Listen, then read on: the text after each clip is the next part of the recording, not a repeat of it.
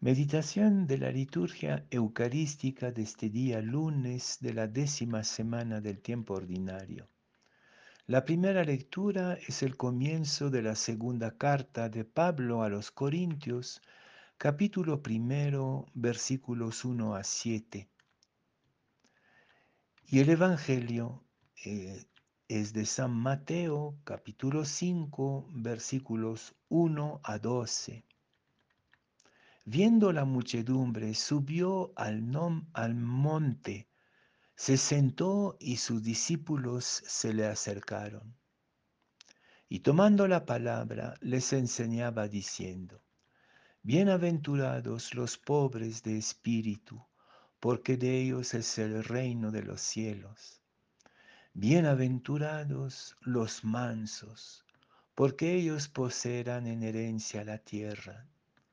Bienaventurados los que lloran, porque ellos serán consolados. Bienaventurados los que tienen hambre y sed de la justicia, porque ellos serán saciados. Bienaventurados los misericordiosos, porque ellos alcanzarán misericordia. Bienaventurados los limpios de corazón, porque ellos verán a Dios. Bienaventurados los que trabajan por la paz, porque ellos serán llamados hijos e hijas de Dios.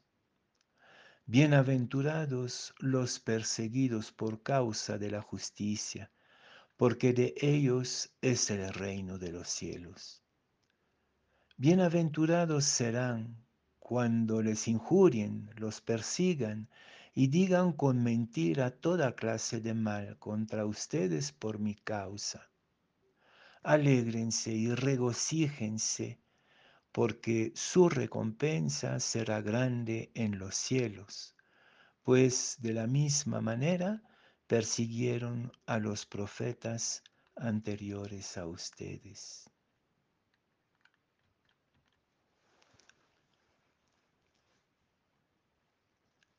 La alegría de la esperanza es la marca distintiva del profeta y del discípulo.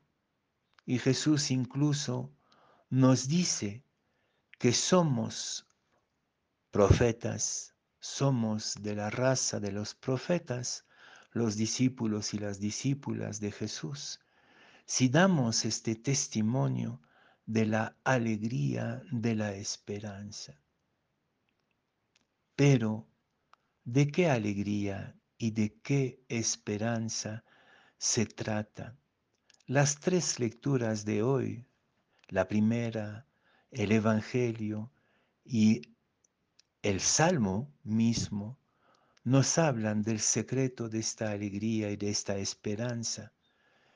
Y esta propuesta, esta invitación e insistencia de la liturgia viene bien en un momento donde aparentemente no hay muchos motivos ni de alegría ni de esperanza.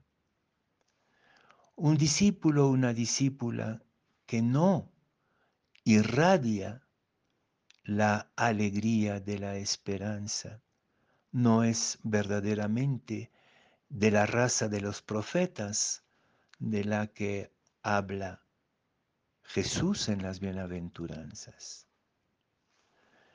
La alegría de la esperanza no implica que no haya tristeza, que no haya perturbación y persecución.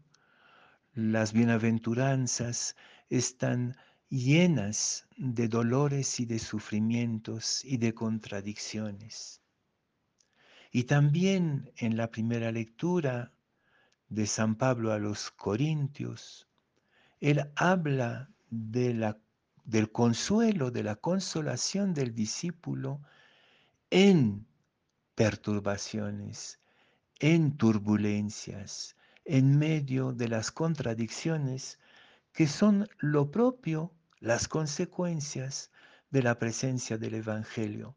Como dice el Papa Francisco, el Evangelio provoca líos, si no, no es evangelio.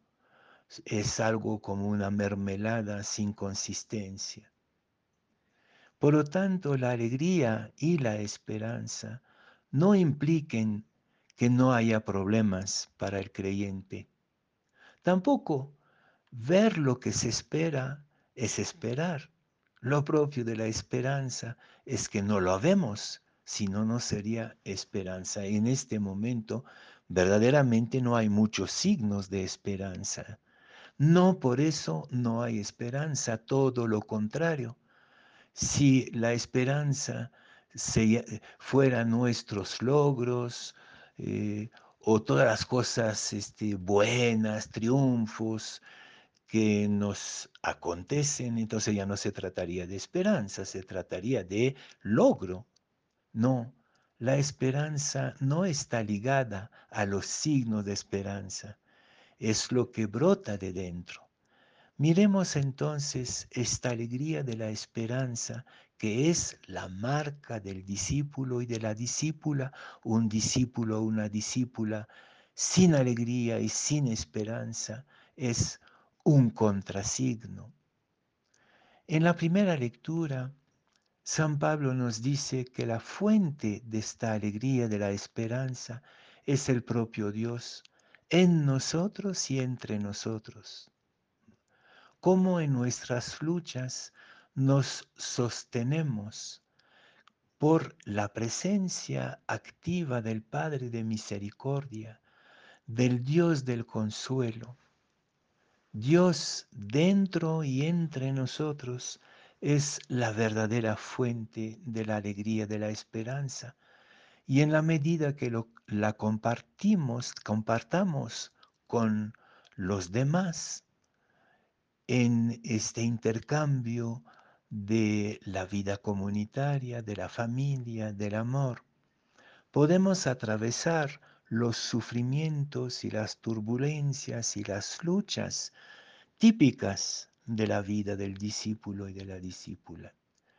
La fuente de nuestra alegría está dentro de nosotros y entre nosotros, y se llama el consuelo de Dios en Cristo, nuestro compañero de ruta.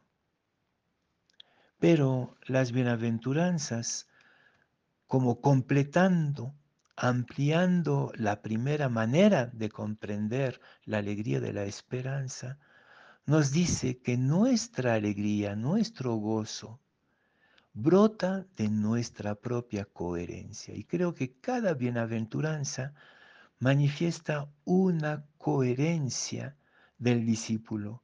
Los pobres de espíritu son los que han descubierto en el Evangelio su propia fragilidad y confían en la fuerza del Espíritu en su fragilidad. Los mansos son los que están en armonía con el mundo, con el cosmos, con los demás. Son los humildes que no buscan aparentar, sino que están coherentes con su propia realidad. Los que lloran, los misericordiosos, son los compasivos, son los que se sienten solidarios del sufrimiento inocente. ¿Y qué decir de los artesanos de paz, de los perseguidos por la justicia, de los que son calumniados injustamente? Todas las bienaventuranzas expresan un sufrimiento, una lucha, incluso fracasos aparentes como es el martirio. Pero la alegría brota de haber sido consecuente y coherente con sus convicciones evangélicas.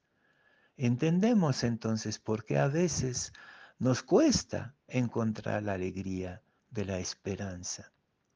Es el tiempo de la confianza en el consuelo del Padre y del Hijo en nuestro corazón. Y es el tiempo de encontrar la alegría de la esperanza en nuestra propia coherencia, cueste lo que cueste.